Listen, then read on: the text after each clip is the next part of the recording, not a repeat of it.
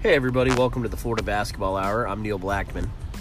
Today's pod is a discussion with Blake Lovell, who is the uh, editor of Southeast Hoops, and we are going to talk about uh, the various SEC teams that are in the NCAA tournament, um, kind of break down their first round matchups and, and what we expect from those games, and, and you know, kind of a macro level outlook uh, as to potential second round matchups and beyond. So uh, Blake knows he really knows his stuff. Um, so I hope you enjoy it.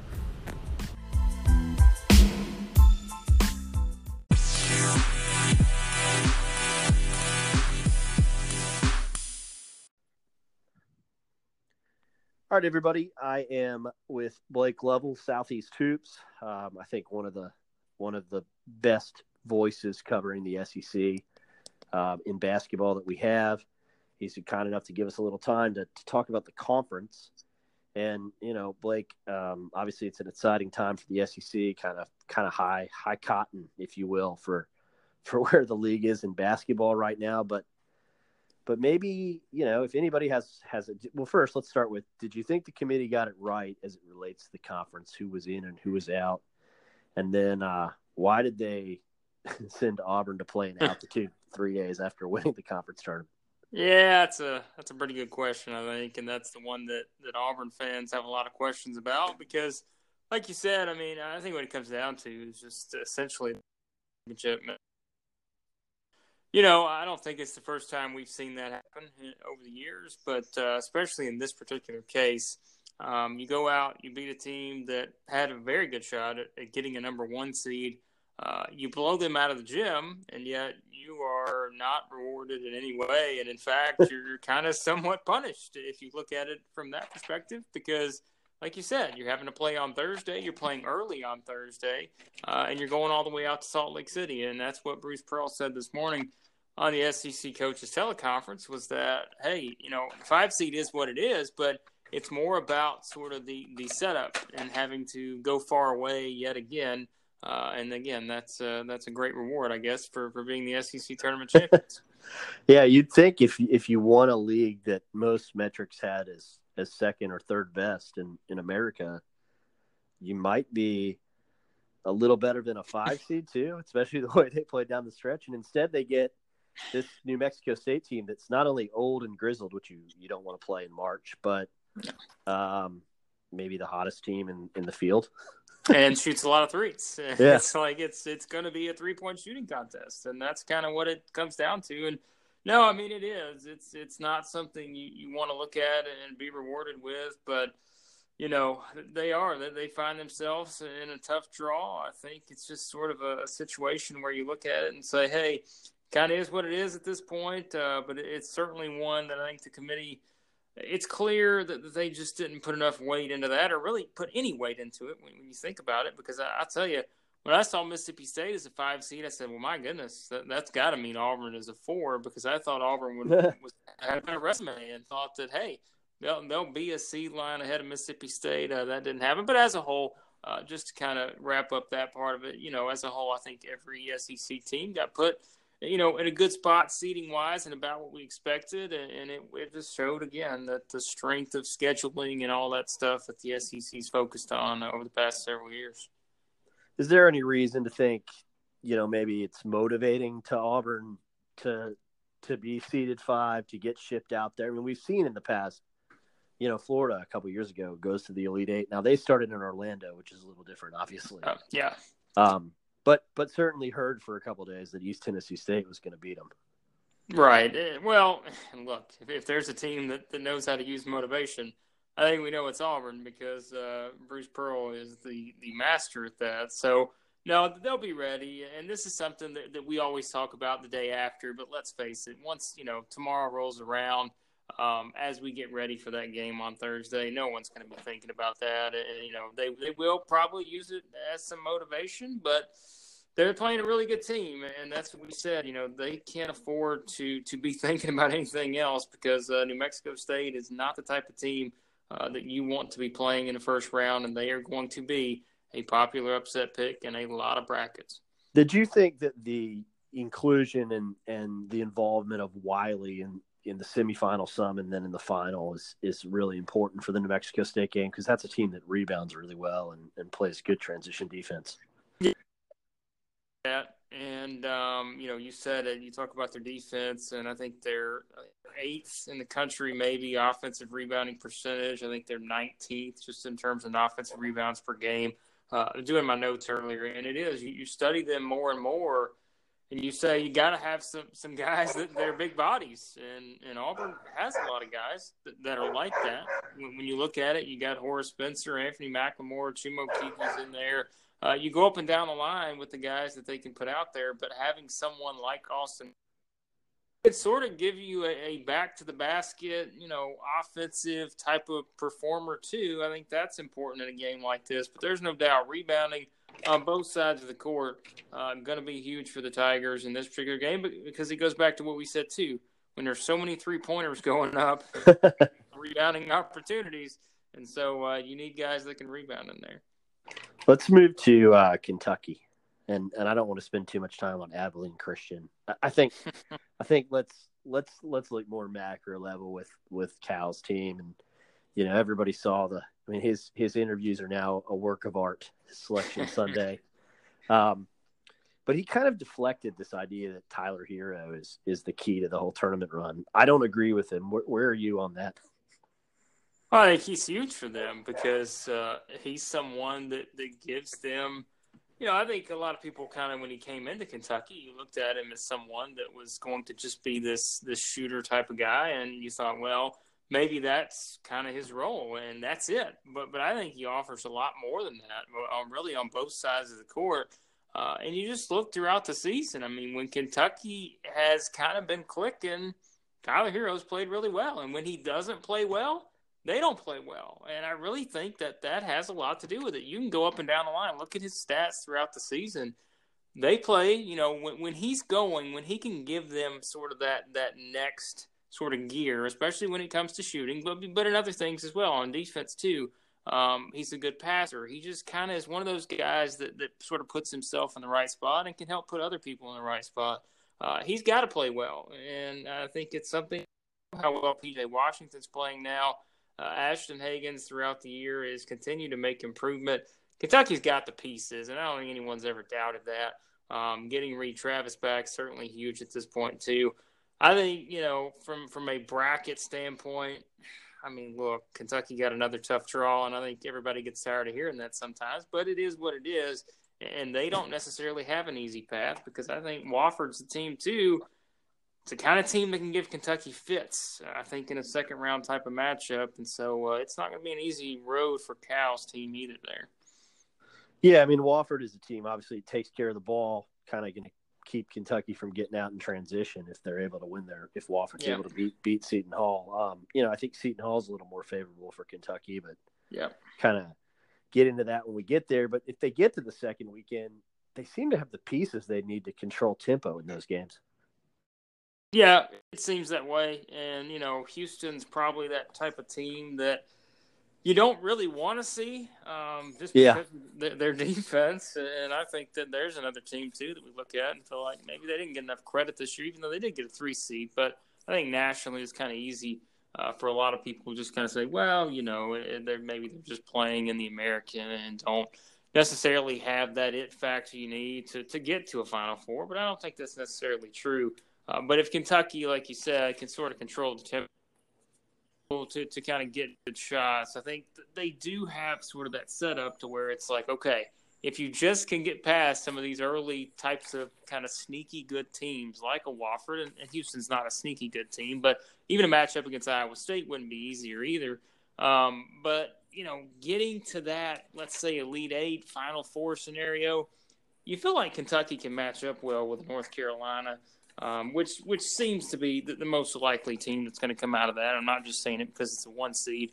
Uh, they're really good, and I've thought yeah. all year, you know, I've thought all year long that we've kind of, I think, from a national perspective, we've kind of thrown North Carolina to the side in a sense, just in favor of just always needing to talk about Zion, when we don't realize that, that North Carolina, as we said, we saw them beat Duke as many times as they did, And it's like, man, that team's really good. And I think it's one of Roy Williams' best teams. I just don't think they've gotten that recognition uh, from a national perspective just because it's been easy to really focus on Duke this year.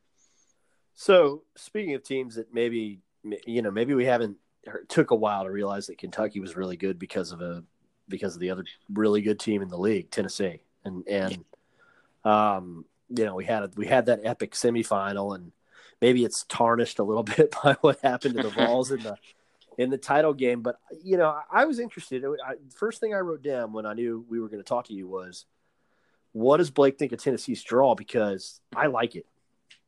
You like it, I love it because um, I'm telling you, and for some reason, I, think a lot of people are, are not believing that, and I'm not sure why. I think it's the, effect of possibly playing Cincinnati in Columbus, and I get the the concerns with that, uh, but I think Tennessee is a superior team to Cincinnati, and that's why I think once the game actually happens on the floor I'm not necessarily concerned about that type of matchup because, yeah, Cincinnati, we know how Cincinnati plays. It's going to be a tough, grinded out type of game, but that's what Tennessee has excelled at over the past right. couple years. And so, if that is the matchup, I think they're fine. And so, I think if you look at Tennessee's path, and I said this to a couple people earlier, I just don't see anyone other than Virginia or Tennessee coming out of that South region. I just don't think there's another team in there that is as consistent or that reliable that you can say that one of these teams, other than Virginia or Tennessee, is going to come out of that region. I would be very surprised if it's not Virginia versus Tennessee in that Elite Eight uh, for a spot in the Final Four, just because I, I think seeing how both those teams have played all year long, they have way more consistency than any of the other teams in that bracket. And they just feel like that they are kind of those teams that – whichever one gets to the Final Four, um, they could very well, you know, give whoever it is coming out of the Midwest a really good shot and have a chance to, to play for a national championship. So you know, and, and I, yeah, I mean, I think that certainly if you look at a Mick Cronin team, you know, I guess some people could theoretically be afraid of that, and yeah, they certainly play well in the first round. But it, yeah, I mean, I think you hit the nail on the head. They're just a kind of a better version of Tennessee. Like Tennessee can score, and Cincinnati can't really. So yeah, um, and, and, that's what it comes down to. Yeah, it's what said in this type of tournament, and you know this, and it's just style means a lot because matchups are everything, and it's like if you get someone that maybe plays a completely different style, that can be really tough to prepare for because maybe it's not something you're used to and you don't see it all the time. But if you get someone that plays pretty much a somewhat similar style to you, and you feel like you know, or you've proven that you've been sort of the, the better team throughout the year. I just think it, it makes it easier preparation wise, and that's why I think Tennessee would, would have a fine draw, whether it's Cincinnati or Iowa in that scenario. Yeah, I have them. I actually have Tennessee going to the Final Four, um, yeah. and I I filled that out about an hour ago. I normally don't fill out a bracket until uh, Tuesday or Wednesday, but I, I had to for Saturday down south. So I just kind of was like, ah, well, here's what I, yeah. do. So every time the bracket comes out, I've, I've done this for years, even probably since I was a kid. I do handwritten bracket. I, as soon as it's over, I literally take two minutes, something like that. I go through every single. I don't sit there and analyze it. I just say, okay, this feels good. This feels good. This feels good. It's kind of like your. I guess it's like your your gut. You're picking every game based on you know just going straight off the top of your head. And when I did that, I actually had Tennessee in the Final Four too. But when I go back and look at it over the next couple days, whether that'll stay, I don't know yet. Yeah, you might you might convince yourself that that uh, Virginia will have the best player on the floor, so they'll. Yeah, there you go. That's I've I've gone back and forth. Let's talk about a style game: Ole Miss, Oklahoma. Yeah, um, Ole I mean, yeah, Ole Miss. Okay, so so to me, I, this is one, and I don't I'm not going to say I don't like an NCAA tournament game because it's that's that's kind of blasphemous. But the eight nine games are always the least interesting to me. Um, this one is kind of interesting just because Oklahoma can really stifle opposing guards. Yeah, and Ole Miss wins with guards. it, it, it's not a great matchup for Ole Miss, and I thought whenever we saw it, I was like, you know, we talk about draw. Oklahoma's not a great draw, and certainly Virginia in the next round wouldn't be a great draw uh, because everything kind of goes through your guards if you're Ole Miss. And it's like, well, beyond that, what do you do? And I think that's kind of the biggest issue with this team. And we've seen that. It's sort of a flaw at times throughout the season, even, even as well as they've played this year. And it goes back to Kermit Davis. Uh, what what a job he did, but I will be the first to tell you, you know, he did a tremendous job, and this is not to take anything away from what he did, but I just never thought the roster was as terrible as some people thought it was after they had a bad season last year. I thought that, you know, just sort of tweaking some things and certainly getting better defensively, which they did. That was going to be the key for, for them this season. They got a lot better. They're more consistent on defense. But yeah, I mean, what you said, where you just kind of look at it and you're like, this could sort of be one of those ugly type of games. I think you mentioned the eight. Yeah, classic games. eight nine. Yeah, it just it's not one of those things. It just looks really appealing, and and probably you know, when we look around at the entire bracket, there's a lot of them like that. Yeah. So it could be that situation for all the eight, nine games, and we're kind of looking there and saying, hey, maybe none of these are all that pretty.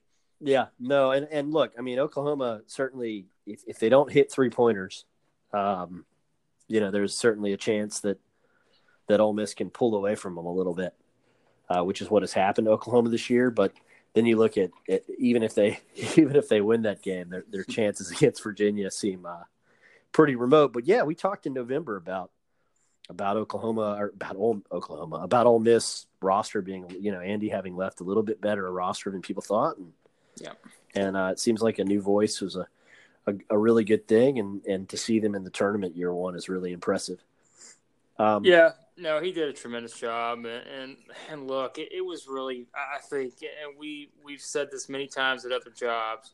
Sometimes you just need a new voice, and it's not a knock on Andy Kennedy because that Ole Miss program has made improvement leaps and bounds since he took over. Not only from an on-court standpoint, from just you know just the way basketball is embraced there now. Oh yeah, he um, should be proud of the legacy he left there.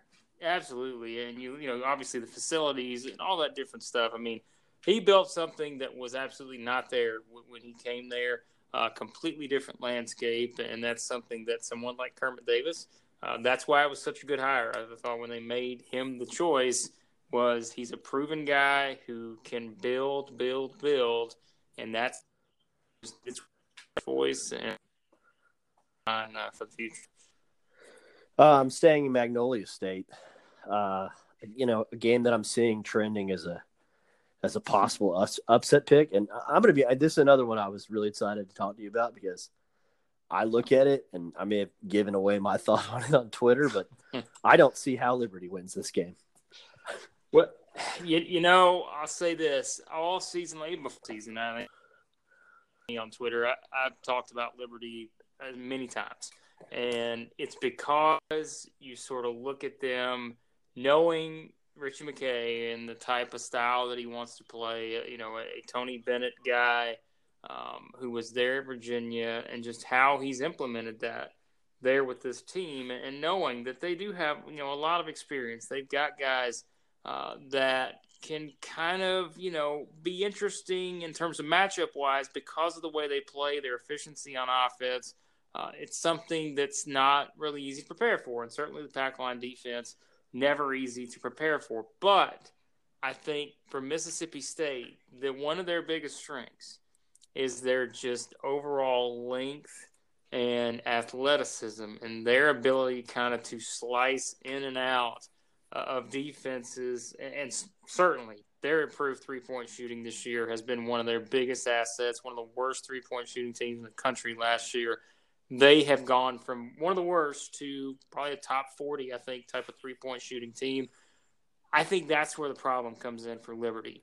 Is right. that unless they can completely take this game, and I think sometimes it, it thing gets to where they're just going to walk the ball down the floor and you know they're going to take a shot five seconds left. I think that's the misconception there for a team like Liberty, that's not exactly their goal. They're going to play in terms of they're going to take advantage of whatever they can take advantage of. If they have to push the ball down the floor to do that and score, that's what they'll do. If they need to slow it down to get, you know, a certain shot, that's what they'll do.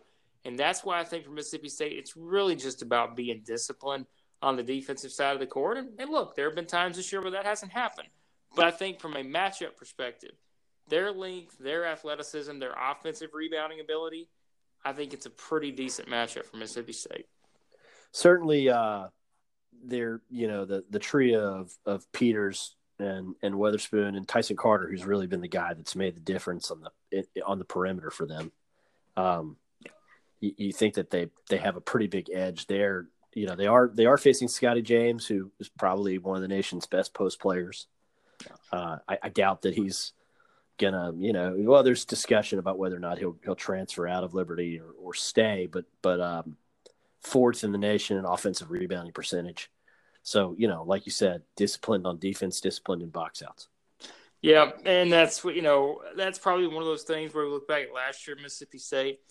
They've been one of the least experienced teams in the country over the past couple years. Mississippi State. It's like my goodness, you, look at KenPom past couple years, it's like surely Mississippi State is going to jump beyond you know the 300s at some point. Oh, you know they go from 350th I think one year last year like 320th something like that.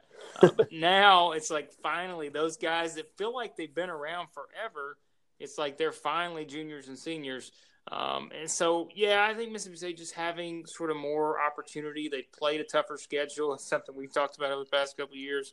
You know, their non-conference schedules haven't been great, but you go look at this year they've played a tougher schedule. I think it prepares them for a game like this, but it is going to be about discipline.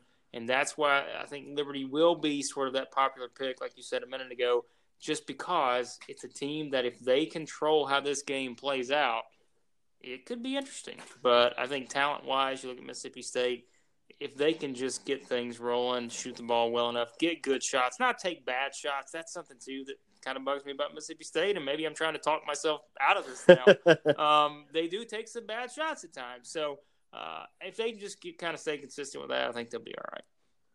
They would they would get Virginia Tech in the second round, which um, obviously you know can be can be a handful with a healthy yeah. Justin Robinson. I don't like that at all for Mississippi nope. State. Uh, yeah, right. you know, and that's what we're saying. You beat Liberty. I just Virginia Tech getting him back and I'll tell you, I know for a lot of people, Duke is pretty much a shoe in to get to the Final Four, national championship, or whatever.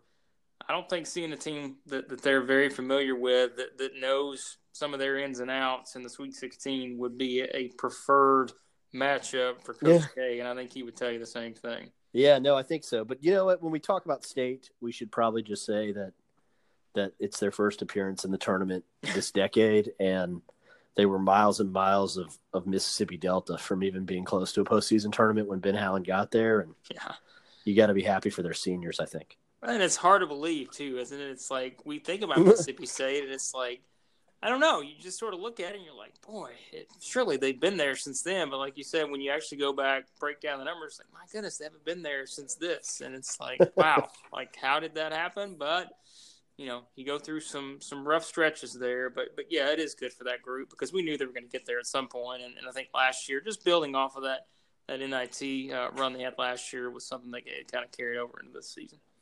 So two more, um, we got a game that, that I had some fun with, um, and, and people saw they follow me on Twitter. They they saw that I had a little I had a little fun with LSU and Yale. I saw it. um, I'm not going to rehash the joke, but I'll say how much let's just i mean let's just cut to the chase. How much does not having will wade matter? And and you know that seems kind of an obvious question. It obviously matters quite a bit.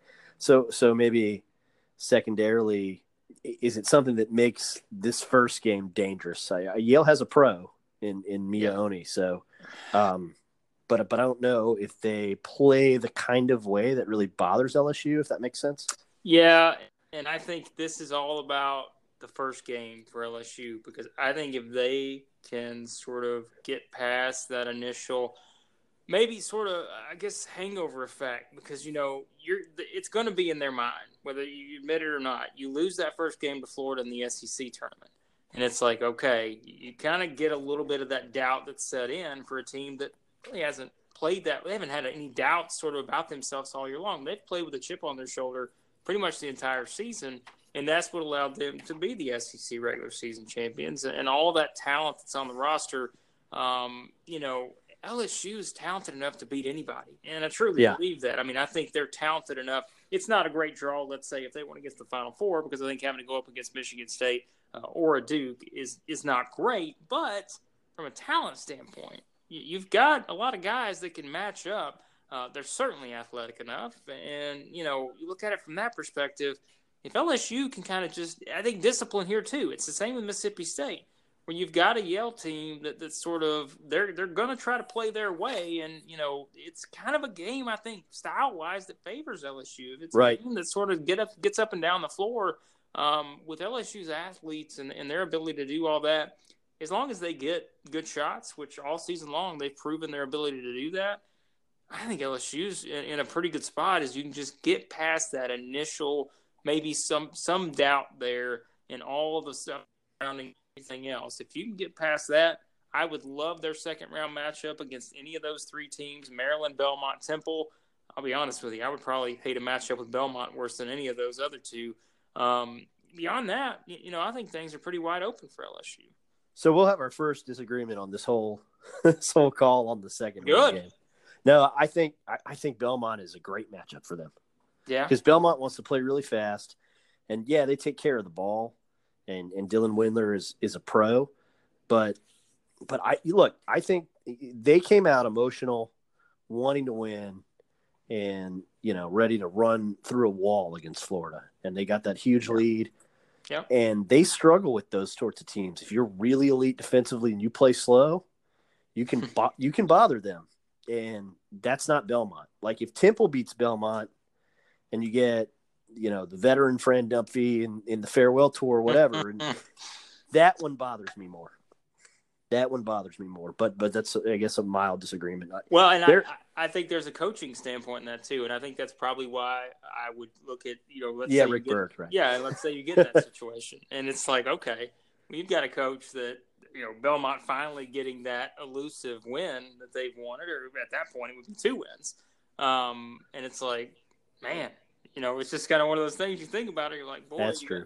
You got Belmont going up against a team that has an interim head coach, and yeah, Tony Bedford's experience, but it's just kind of like one of those things. And I think, but but no, you're right. I mean, it, it's one of the games. Certainly, it's, it's not going to be. It wouldn't be an easy matchup by any means for Belmont, but just, I don't know. I Maybe maybe it's my Nashville homerism coming out for for Rick Byrd. No, I was. I mean, look, I was I was thrilled that Belmont got in, and and I applaud the committee for doing that. That was the right call. Um, yeah, LSU should have good support in Jacksonville. The last time they were there, they made the Final Four. So, yep, last time they started there. Uh, so, and they had a lot of people there that last time because that's where uh, Florida started. So I, I had a chance to see that.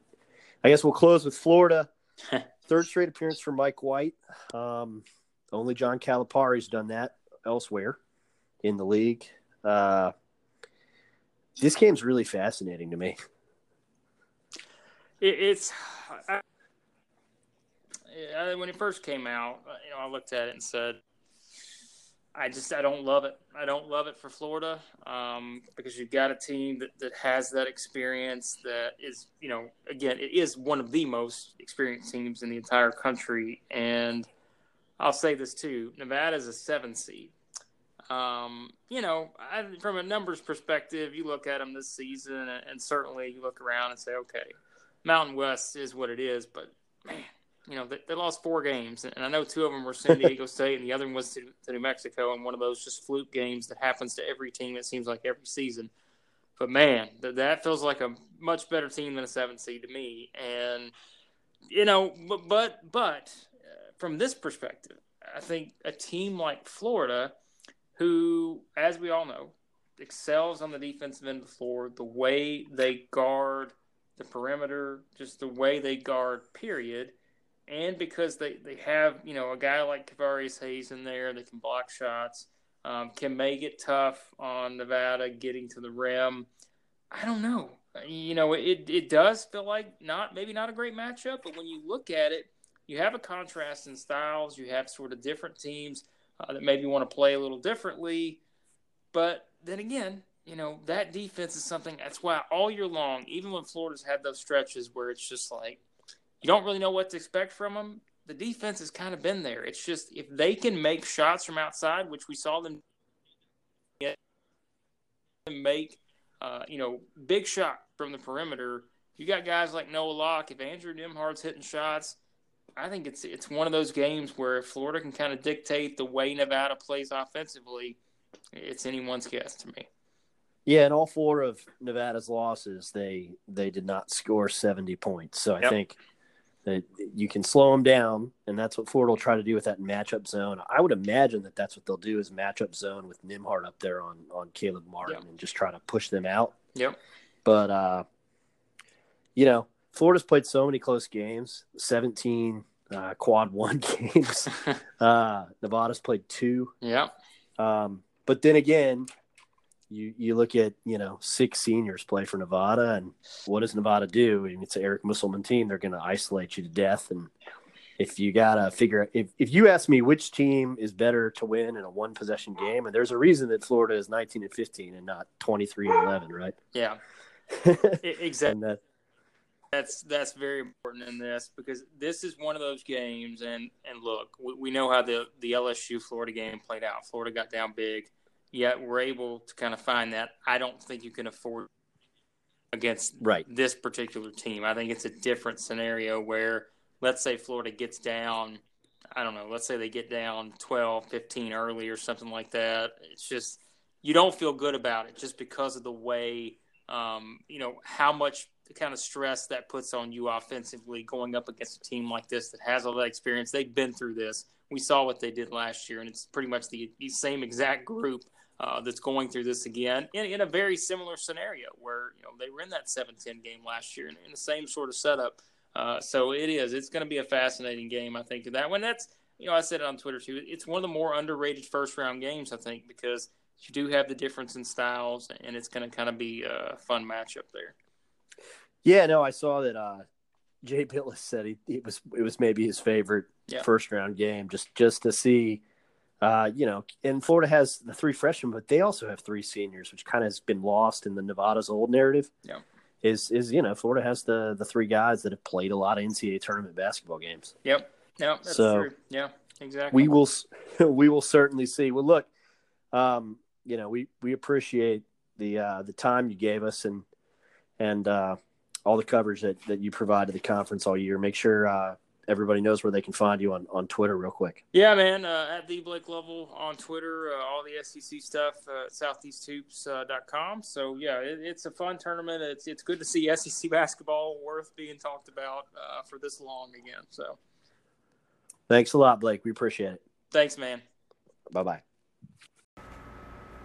the ball, bounces it now to Keyontae Johnson. Johnson plays it to Masson. Masson slam dunk, and he was fouled. Oh my! Keyontae Johnson drove the ball into the middle of the lane and then dished it off to Masson, who dunked it home.